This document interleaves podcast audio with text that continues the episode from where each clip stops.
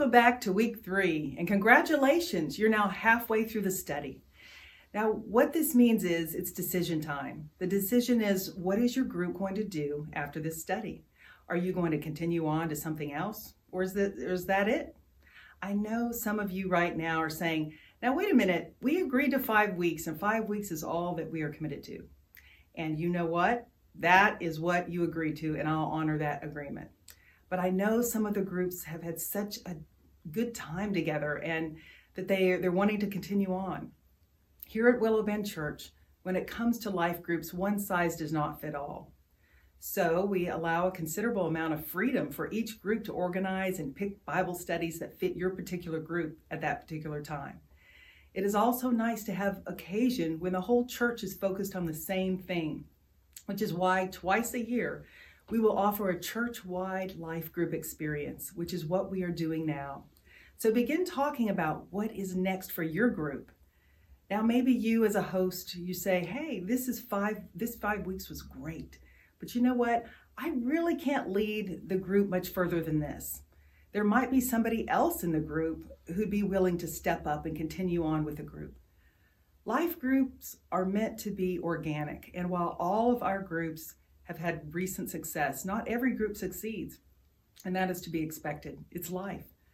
Our prayer is that many of our groups will grow even to the point of needing to multiply and form new groups.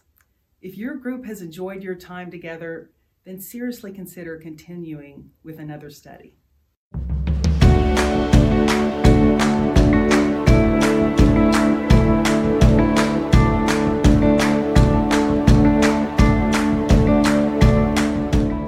I want to begin by reading a passage out of Matthew, chapter 28, and, and kind of look through some different things related to the resurrection. Let's check this out. Matthew 28, starting in verse 1.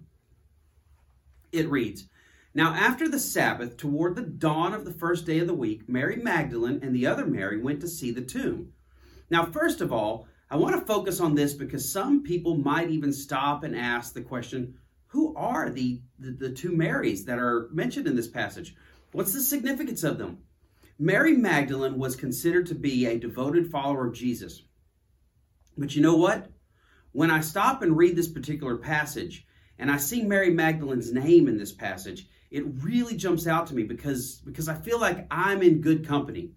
She was a sinner, a, a prostitute, an adulteress, somebody that was truly committing acts of sin that would definitely separate her from God in our eyes.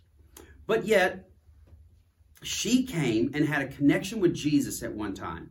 In Luke chapter 7, verses 36 through 50, she had an alabaster jar that had expensive perfume. She brought that to Jesus and she broke it on Jesus' feet and uses her hair and her tears to wipe Jesus' feet.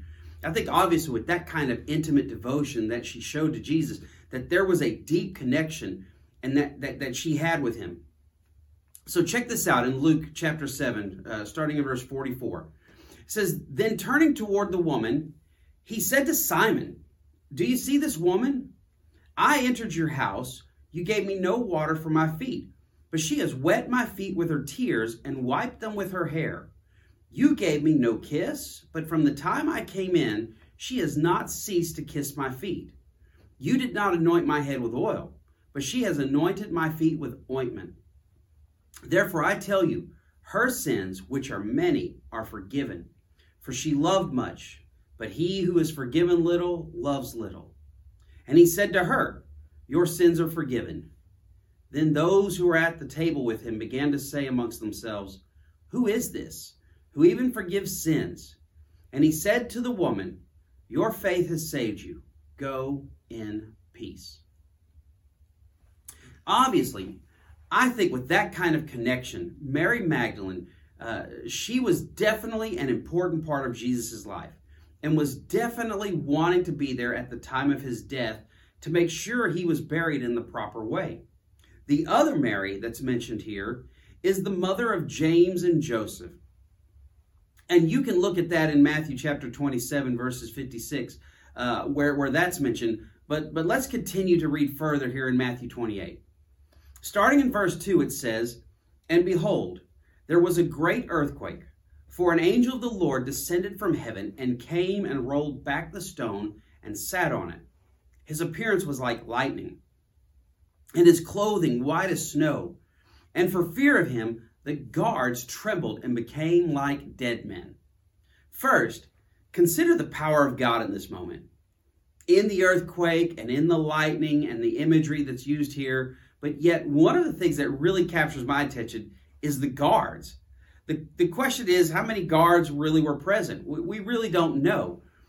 We know that there was more than one, but but if the earthquake didn't wake them up, I'm sure the appearance of the angel did. I mean that that obviously that bright light and maybe the noise that was there, but yet what, what really entertains me is they became like dead men, which I think is really an interesting use of the language here. I believe that they were in shock and lost all sense of reality. Now, Have you ever experienced that? Uh, sometimes you can't tell what happened during the experience itself.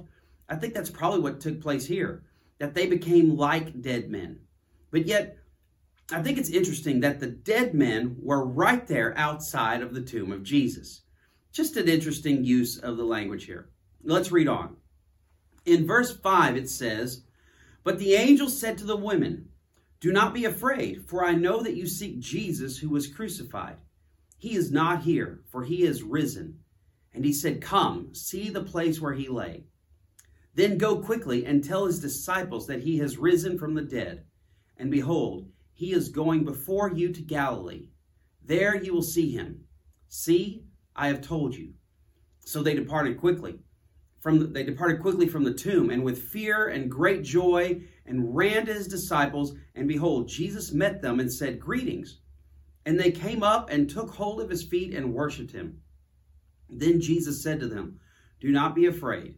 Go and tell my brothers to go to Galilee, and there they will see me. Imagine if you were there and experienced this. Imagine the excitement that both Marys had about the news that they were receiving. We've seen their lives at an earlier time and how their lives are changed and are different because of God's power and His grace in their lives. There, there are two important things that believers have as a result of Jesus resurrecting from the grave.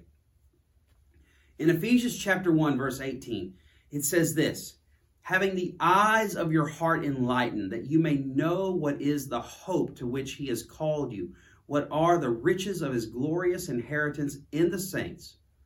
First of all, I want to refer to the eyes of your heart.